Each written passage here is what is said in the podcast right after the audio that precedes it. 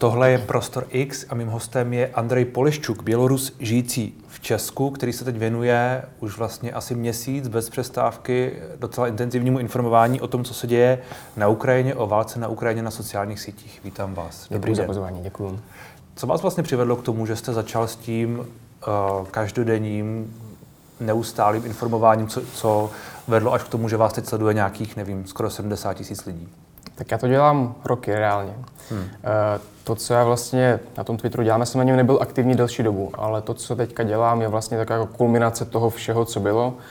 A o té válce, nebo respektive o těch problémech na Ukrajině jsem informoval od roku 2013, když přišel Majdan, když přišel uh, vlastně ten zábor toho Krymu, hmm. válka na Donbase a tehdy vlastně moc lidí jako nevěřili, že to může nějakým způsobem hnout.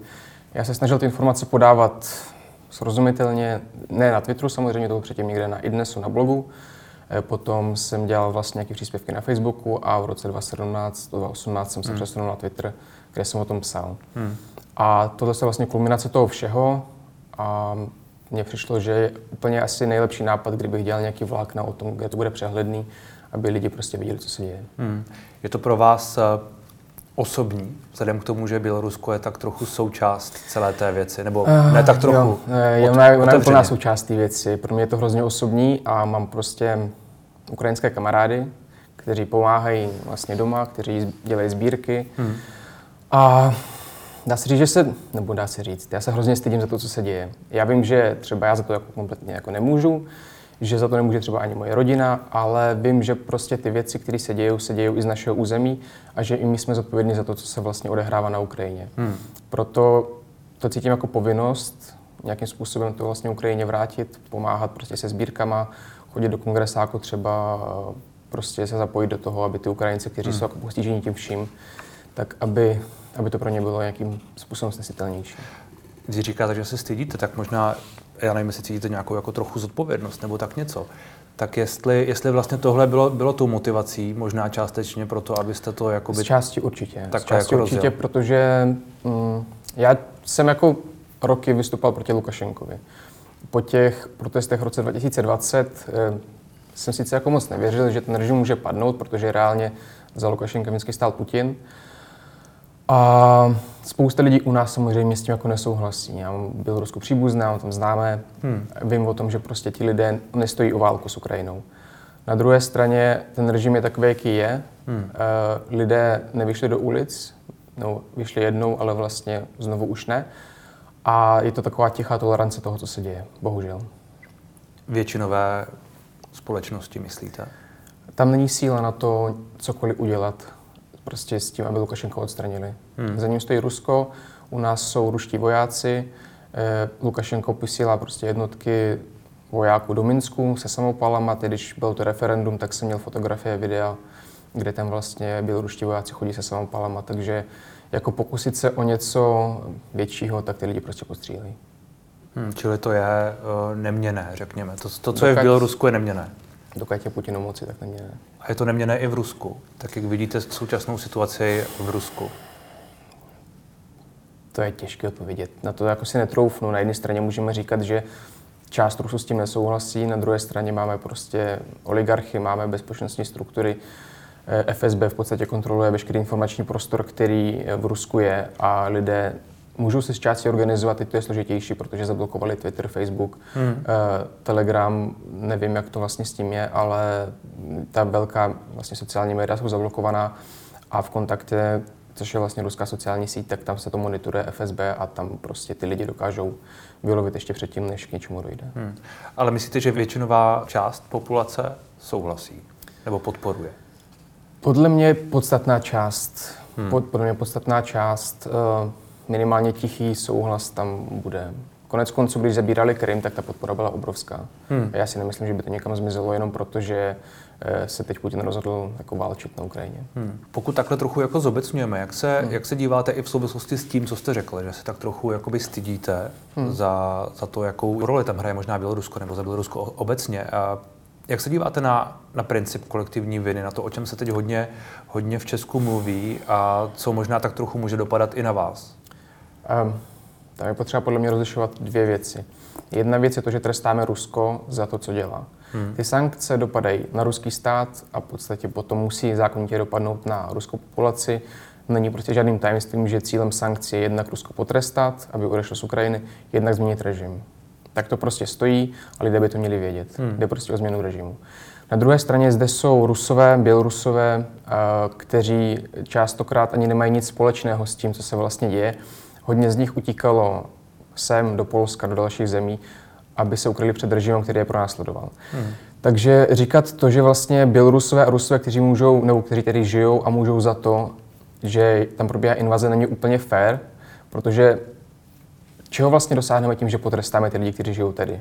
My, hmm. my trestáme Rusy tam, k tomu, aby změnili režim. Hmm. Když potrestáme Rusy tady nebo Bělorusy, co se tím změní? Hmm. To úplně jako nechápu, nerozumím tomu. Čili hranice pro vás toho, jak se možná my máme dívat, nenutně trestat, ale jak se máme dívat na, na ty lidi, jak o nich mluvit uh, a tak dále, tak je to, jestli jsou v Rusku nebo nejsou v Rusku. Podle mě ano, a dokud tedy aktivně nepropagují nějaký ty zetka, který ano, tam vlastně to, což, malujou.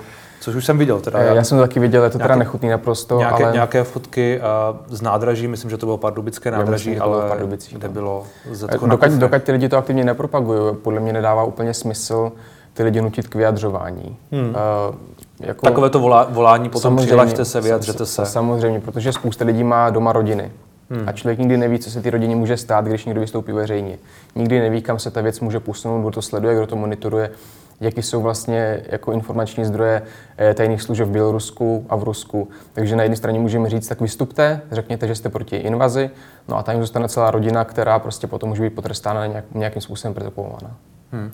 Takže třeba volání potom, aby Aleksandr Ovečkin se nějakým způsobem vyjádřil, což chápu, že je úplně jiná situace. Hmm. On pokud hmm. ví, má taky rodinu v Rusku, v podstatě celou, kromě... Má, ale tak Ovečkin se úplně netají tím, že má jako jasně. přízeň vůči Jasně, jasně ale je, je to trochu možná podobný princip, ne? Hmm. Jako kdyby, kdyby, se, kdyby se nějak vyjádřil, tak by taky mohly být asi jeho rodina možná nějaké problémy, nebo to už je mohla, prostě mohla. jiná to, Tohle já úplně nemůžu jako říct, protože já neznám úplně ty ruské poměry, tak nevím úplně, jak moc vlastně Ovečkin tam požívá respektu a, hmm. a jestli, by si, jestli by si režim troufl na něj. Na druhé straně zde máme vlastně umělce ruské, třeba mm, Ale Pohačová, což je vlastně národní zpěvačka, že ruská, ještě mám pocit sovětská, prostě strašně známá. A její manžel Maxim Galkin, což je uh, komik, tak oni vystoupili proti, proti válce. A teď jsem vlastně dneska četl informaci, že museli z Ruska utéct, protože jim prostě hrozily problémy. Hmm. Teď vlastně v Rusku je zákon, že za fake news v uvozovkách dávají v Rusku, nebo můžou dát v Rusku 15 let vězení. Hmm. Informování v rozporu s, s oficiálním státním uh, přístupem, například říkat, říkat tomu válka a tak dále ano, je všechno. Je to speciální operace, není to válka a kdo si myslí opak, tak prostě se zaslouží potrestat. Hmm. Tak to říká minimálně, minimálně jako ruský stát. Obáváte se podobných věcí ze strany Běloruska? Vy se můžete vrátit do Běloruska? Vy... Ne, já nemám šanci se vrátit do Běloruska. Jakože nechcete, nebo jakože... E, za prvý nechci a za druhý e, prostě nevím, co by se mohlo stát. Já teď už jsem jako příliš známý na to, abych jako si mohl dovolit tam jet. Hmm. A to, to platilo i v minulosti. Já prostě nechci riskovat cokoliv, co by mě tam jako zadrželo, nebo cokoliv, kvůli čemu bych tam musel zůstat. Tam hmm. ten stát, Bělorusko v podstatě pro mě je země, která už je víceméně, neříkám jako cizí, hmm. ale jsem tady 18 let a prostě Česko je pro mě domov a na Bělorusko se dívám tak jako nějak ze strany, nehledě na to, že mám rodinu. Nemáte? Máte. Mám, mám, mám. Máte? mám rodinu, ano. A ta rodina asi může být taky... Je širší samozřejmě, to je širší hmm. rodina, to, to jádro rodiny, které vlastně... Ale nějak, odjelo, nějaký příbuzní tam jsou? Ano. A ti můžou být případně persekuováni?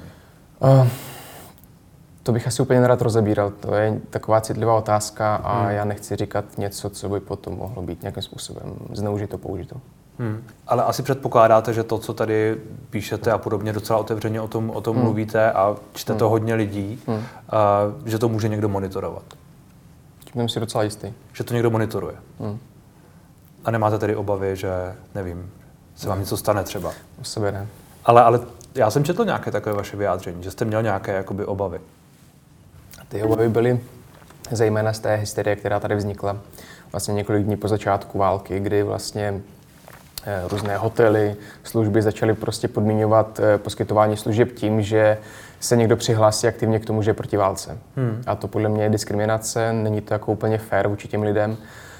A to byla vlastně ta moje reakce na to, co se dělo, protože s tím jako nesouhlasím. Hmm, rozumím. Uh, kdy jste vlastně odešel tedy z Běloruska? V roce 2003, 4? 3, 2003, ano. To, to vám bylo... 9. A odešli jste z důvodu politických? Uh, ne, ne, ne, to bylo hospodářské důvody. Zejména hospodářské. Hmm. V Bělorusku není, nebylo moc práce, není moc ani tady a prostě pro člověka bylo jednodušší odjet za hranici a hmm. mít lepší život. Když teď uh, píšete o té Ukrajině a tak podobně, kde všude berete informace, z čeho všechno, z čeho všeho čerpáte? Hmm. Ukrajinské zdroje, noviny, televize, různí blogeři, kteří mají přístup třeba k armádě. Hmm. Hodně věcí je na Telegramu, respektive Ruská jako hromada věcí. Jsou tam vlastně profily ukrajinské armády, jsou tam profily různých jako speciálních oddělení ukrajinské armády pro hmm. komunikaci s veřejností.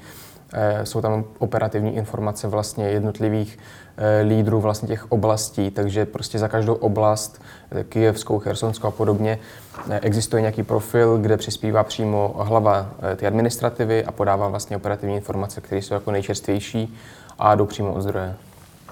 A jak je ověřujete? Tak čekám na to, než jich bude víc, než se to jako publikuje oficiálně a prostě potom, když jsem si jistý, že už to je skutečně jako ono, tak to potom dávám. Samozřejmě některé věci z fronty nejde úplně jako ověřit, nejde prostě dohledat toho, kdo to natočil hmm. a říkat mu, ale nemáš náhodou, nebudeš mi náhodou souhlas s tím, abych to jako publikoval. Hmm. Dělají to tak teďka jako všechny profily a v podstatě se to nedá ověřit vůbec nějak. Hmm. Pouze spolíhat na to, že ta kredibilita těch Telegram kanálů, eh, který vlastně sleduje, bude dost vysoká na to, aby tam nedávali fake. Hmm. Uh, čili jste přesvědčen o tom, že všechno, co tam píšete, je, jsou pravdivé informace. Toto se potvrdí jako nepravdivé, mažu s tím, že prostě to uvádím jako nepravdivou informaci. Zatím hmm. se mi to moc často nestalo, asi čtyřikrát, možná pětkrát za celou tu dobu, co informuju, ale prostě snažím se lidem podat potom info, že tohle to nebylo pravdivý, tohle to bylo zkreslený hmm. a potom to prostě za to omluvím a pokračuju dál. Na druhou stranu to informování je um, Sám říkáte, že to je hlavně z ukrajinských zdrojů, asi mm-hmm. oficiálních, mm-hmm. nebo uh, svým způsobem je to asi část, součást propagandy, nebo... Uh, tak je to informační boj, no. Je to informační boj, je to prostě informační Je to součást válka. informační války. Mm. Čili je. vy sám asi musíte jako cítit, nebo asi víte, že, že ty informace já nevím, jak to říct, nejsou úplně objektivní, nebo že jsou Já prostě... se na to nesnažím hrát, já nejsem novinář, já nepotřebuji hmm. uvažovat, já jsem si stranu vybral a tu jako informace z té strany prostě publikuji. Chápu, ale tak to je fér říct, že vlastně říkáte, Já jsem to nikdy neskrýval, jsem to vlastně ne, několikrát i říkal. To já neříkám, že jste to skrýval, ale jako, že jste si prostě vybral stranu a že Jasně. to, co vlastně vy sdílíte, je tak, jako taková jako uh, když bych měl být trošku jako to vulgárně zjednodušit, mm-hmm. tak to je taková jako, takový jako agregát ukrajinské propagandy, řekněme. Dá se to tak říct. Dá se to tak říct, mm. ale reálně nejde moc jako čerpat z jiných zdrojů. Na jedné straně můžeme mít ukrajinské zdroje, na druhé straně budeme mít ruské zdroje a v podstatě ty informace, které dneska vidíme v českých médiích, tak jsou reálně přibírány prostě z té ukrajinské strany s tím, hmm. že některé mezinárodní organizace, které působí v oblasti Ukrajiny, to znamená jaký OBSE, Červený kříž a podobně, tak ty mají samozřejmě informace z terénu a ty informují potom nějakým způsobem západní média a na druhou stranu prostě to všechno, co se vlastně dneska publikuje, se publikuje hlavně z těch hmm. ukrajinských zdrojů. Já vlastně přemýšlím, jak se v tom má úplně běžný člověk vyznat, nebo on vlastně nemá moc na výběr, protože v ne, podstatě to je ne, jenom... Ten, ten prostor informační je strašně zahlcený hmm. a nelze to oddělit, bohužel.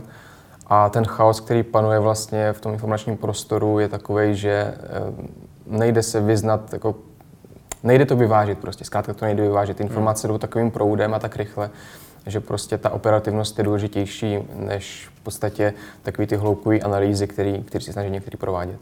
Na druhou stranu těch videí je často uh, hodně a uh, pravost prakticky všech z nich se dá rozporovat. Často je rozporovatelná, mm. někdy se potvrdí, někdy ne, ale často to prostě jenom pro, prošumí tak, že to mm. prostě projde. Tady mm. vidíte nějaký mm. traktor něco odváží, jestli, mm. jste, jestli je to dnes, jestli je to včera, mm. předevčírem, mm. nikdo vlastně moc neřeší a tak to jde pořád dál, pořád to plyne a vytváří se akorát nějaký mm. jakoby narrativ. No, proto je lepší brát to z těch oficiálnějších zdrojů, které jsou. Hmm. To znamená, je lepší si počkat na to, jestli to publikuje třeba ukrajinská armáda, jestli to publikují představitelé ukrajinští, jestli to publikuje někdo prostě z jejich veřejné zprávy. Na to je potřeba si počkat, protože většinou oni dokážou sami na místě ten zdroj nějakým způsobem ověřit. Čili co vy byste doporučil lidem?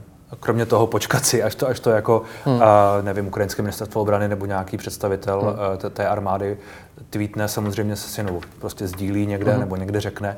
Samozřejmě předpokládat, že to je součást té hmm. informační války, protože to je ukrajinský představitel, ale co, co by tedy lidé měli dělat? Aby se vyznali? No, by se vyznali, ano. Já myslím, že možná postačí, když budu sledovat česká média. V tomhle tom odvádí hmm. prý. Já to teda nesleduju, ale, ale já to nesleduju, protože podle mě je to takové jako povrchní často. Hmm. A většinou tam píšu věci, které já už jako vím, protože jsem viděl třeba před pěti hodinami. Ale pro lidi, kteří se nezajímají o jako nějakou hloubku a kterým stačí si přečíst, co se zrovna děje, hmm. tak určitě stačí si číst jako česká média. Hmm. Na druhou stranu k tomu, co vy vlastně uh... Vy sám říkáte, že nejste odborník na, na, na, na řadu, těch, řadu těch věcí. To znamená, že vy to asi všechno úplně nedokážete. Chybí tomu kontext trochu. Jsou to prostě často jenom informace, uh-huh. které, když jim chybí kontext, tak můžou být třeba zavádějící. Mm, do jisté míry možná, ale na to, o tom je ten vlastně ten Twitter. Hmm. Tam se bohužel nedá, nebo dá se vytvořit obrovské vlákno eh, s vysvětlováním kontextu to toho, co se, co se jako ano. děje a všechno. A, ale to by byly prostě tweety na jako 200 nějakých vláken hmm. a nikdo by to stejně nečet. A je prostě lepší, když si ty lidé, kteří, které to zajímá, když si přečtou nějakou analýzu nějakých think tanků, nějakých novin, prostě nějakých zpravodajství, to pro ně potom bude jako lepší, než jako sledovat Twitter, protože v tomhle tom kontextu úplně nezískají. Hmm. Vy jste zmínil to, jak přistupujete k těm informacím. Když třeba ukrajinská strana uh, hlásí ztráty ruské strany, uh-huh. tak uh, to je taky číslo, nebo to jsou čísla, která jsou někdy rozporována. Oni tam uh-huh. udávají to číslo 10 tisíc uh, padlých nebo prostě ztracených. Uh, tam není úplně jasné vlastně. Není jasné, jestli myslí padlé, nebo jestli uh-huh. myslí padlé a ztracené, nebo jestli myslí padlé, ztracené a zajaté. Uh, v tomhle to máte nějaký, máte jasno? A podle mě jde o kombinaci. To znamená, že to jsou lidé nebo Rusové, kteří zemřeli, ti, kteří byli zraněni a ti, kteří třeba zmizeli. A, takže to číslo těch 11 000, který bylo dneska, podle hmm. mě, a nemůžu to jako potvrdit, nemůžu to ničím doložit, podle mě jde o kombinaci, kombinaci všech těch vlastně lidí, kteří zemřeli nebo byli zraněni. Nebo byli mm, jako vzati do zajetí. No. Ale to nevíme. Uh, nevím, já jsem někde čet, že by to měla být kombinace. Uh, nepřesně, nespomínám si přesně na zdroj, hmm. ale podle mě by to bylo asi dost nadstřelené, kdyby těch 11 000 bylo jenom mrtvých. Tak je to informační válka ostatně. Uh, No, samozřejmě. No. Vladimír Putin taky říká, že všechno jde podle harmonogramu a, a tak dále. Bohužel ty, ty videa a ty informace, které máme, tak mu úplně zavrodu nedávají. A jak se tedy teď uh, to vyvíjí podle vás? Nebo možná ne no. teď, ale od začátku, co, co o tom informujete, jak, uh, jakým způsobem to jde? No, uh, tam je to vlastně jako složitý. Já znovu nejsem odborník na tohle, takže úplně jako, jo, já jsem měl pana generála Pavla nedávno na hmm. streamu, který to jako vysvětloval, co všechno se vlastně může stát na té Ukrajině. On sám říkal, že dojde nejspíš jako k patové situaci u Rusů. Hmm. Já jsem ho tu měl taky, a taky to říkal. Ano. No, původně říkal, že Ukrajinci prohrají, tak já, hmm. asi se to nějak jako změnilo. Eh, každopádně ta situace je taková, že mm, zatím z toho, jak to vypadá, tak u Chersonu, u Černihiva, u Kyjeva se ty pozice drží. Eh, dneska jsem četl, že těžké boje probíhají v Hostomelu, v Irpinu, což je vlastně hmm. severozápad od Kyjeva. Tam se vlastně Rusové snaží vzít eh, Kyjev do obklíčení. Hmm. Na jihu je situace trochu složitější, protože Cherson vlastně kontrolují ruské jednotky. Mám pocit, že Berďansk, což je 150 tisícový město, a ještě jedno město na jihu, nespomenu si jaké. A v obležení je Mariupol hmm. a tam vlastně problém s tím, že vlastně nenechávají ty lidi ani odejít e, nějakou evakuační trasu. Hmm. Což tohle je situace dnes, která může být zítra úplně, hmm. úplně jiná, ale spíš ten trend, který vidíte, je, je takový, že bychom měli být aspoň trochu optimističtí, nebo... Já se snažím být optimista. Včera jsem četl takový hezký článek od analytika z NATO, hmm který vlastně říkal, že Ukrajina nepotřebuje žádnou bezletovou zónu, protože Rusům došly eh, cílené střely, které můžou zasáhnout přesně cíl. Hmm. A vlastně tím pádem Rusové nemohou lítat příliš vysoko a musí lítat nízko. A tím pádem Ukrajinci mohou použít stingry, které dostali, aby mohli nějakým způsobem hmm. sestřelovat eh, ruskou techniku, to znamená letadla, vrtulníky. A tím pádem vlastně ta bezletová zóna není potřeba, protože si Ukrajinci s tím dokážou poradit takhle. Takže já doufám, že ten, že ten trend bude pokračovat, protože ty ztráty, které Rusové mají, jsou obrovské. Obrovské, ale to je znovu podle, podle Ukrajiny. Ale je to podle no, vás objektivní? No, Nebo je to, to podle mě to dává, to podle mě to dává smysl uh, i z toho, co vlastně pozorujeme, co vidíme, tak zkrátka bych se hodně divil, kdyby hmm. to nebyla pravda. Hmm. Hodně bych se divil. Jakou roli vlastně dnes hraje Bělorusko v tom, v tom celém konfliktu? Protože já jsem zaznamenal zprávy, hmm. že někteří Bělorusové uh, tamní generálové, vojáci, nevím, mm. odmítali nastoupit mm. do, té, do té války, že mm. Bělorusko už mělo vyslat nějaké jednotky, k tomu nakonec nedošlo. Mm. Pokud jde o roli Běloruska, tak eh, za prvý podstatná část raket, která letěla směrem na Ukrajinu, byla z území Běloruska. Já vím o tom, že u mého rodného města, což je Pinsk, nějakých 30 km od ukrajinské hranice, je velká vojenská základna, z města Luněněc, což je eh, nedaleko vlastně od toho mého města, tak tam je vojenská základna, kde mají Rusové, myslím, tři letky eh, stíhačů a bombardérů. Hmm. A vlastně Bělorusko v tom bohužel se hrává aktivní roli. Nicméně je vidět, že Lukašenko se zdráhá posílat vlastně ty vojáky eh, na Ukrajinu. Nevím, jestli je to jeho iniciativa, jestli se to snaží sabotovat, nemyslím si. Spíš si myslím, že je tam velký odpor běloruských vojáků, kteří prostě nechtějí bojovat. A pokud jde o toho generála, který měl údajně eh, odstoupit, eh, hmm. tak včera se ta informace asi úplně nepotvrdila. Minimálně z toho, co jsem četl, tak eh, to měl být fake, s tím, že vlastně tam neseděly nějaké údaje a s tím, že vlastně generál nemůže podávat žádost o rezignaci k ministru obrany, ale podává se přímo Lukašenkovi. Hmm. Zatímco na tom papíře byl vlastně oslovený ministr obrany. Hmm.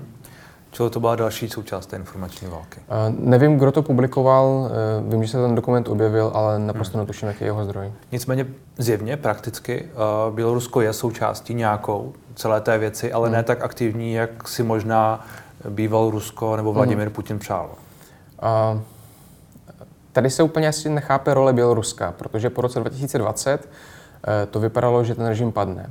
Lukašenkovi nezbývalo nic jiného, než se obrátit za Putinem. Hmm.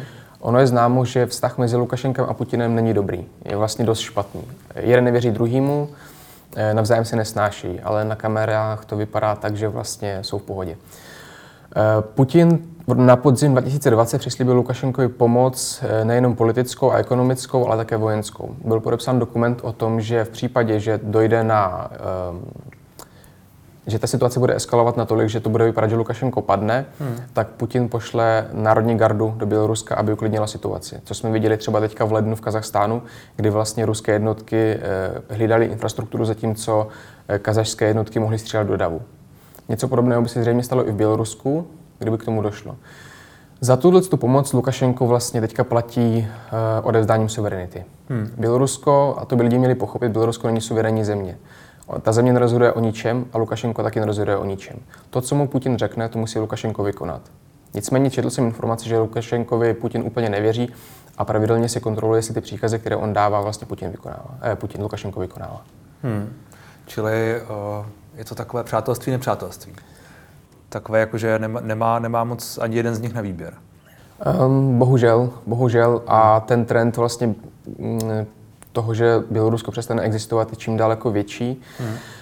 Vlastně po roce 2000, nebo po těch protestech v roce 2020 eh, začal vlastně dost urychleně integrační proces, protože existuje smlouva o jednotném státu mezi Ruskem a Běloruskem. Mám pocit, že z roku 97 nebo 98 tehdy podepisoval Lukašenko a Jelcin. A ono to předpokládá, že v konečném důsledku, až proběhne veškerá ta integrace, která má proběhnout, tak vlastně vznikne jeden konfederační stát, s tím, že pro Bělorusko to bude znamenat v podstatě zánik, zánik nezávislosti. Hmm.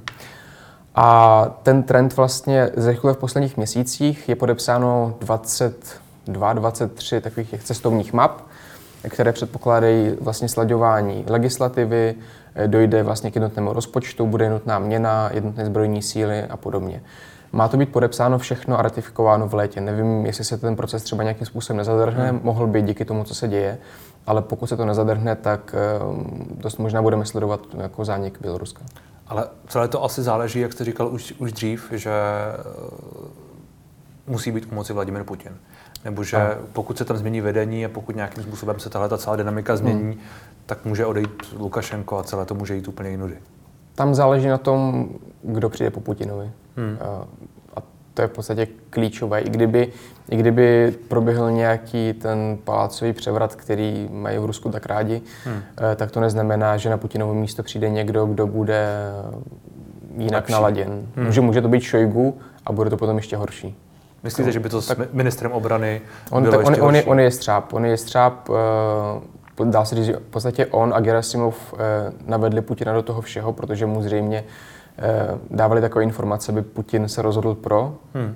čímž jako jeho roli nějak nesnižují. Podle mě jako ta celá iniciativa je Putinova a prostě dostal takové informace, které se hodily do jeho jako narrativu a příběhu. Hmm. A v podstatě Šojgu uh, je člověk, který, který přistupuje k Ukrajině ještě mnohem razantněji než Putin. Hmm uvidíme, jak se to bude dál vyvíjet. Já vám moc děkuji za rozhovor. Ani za co.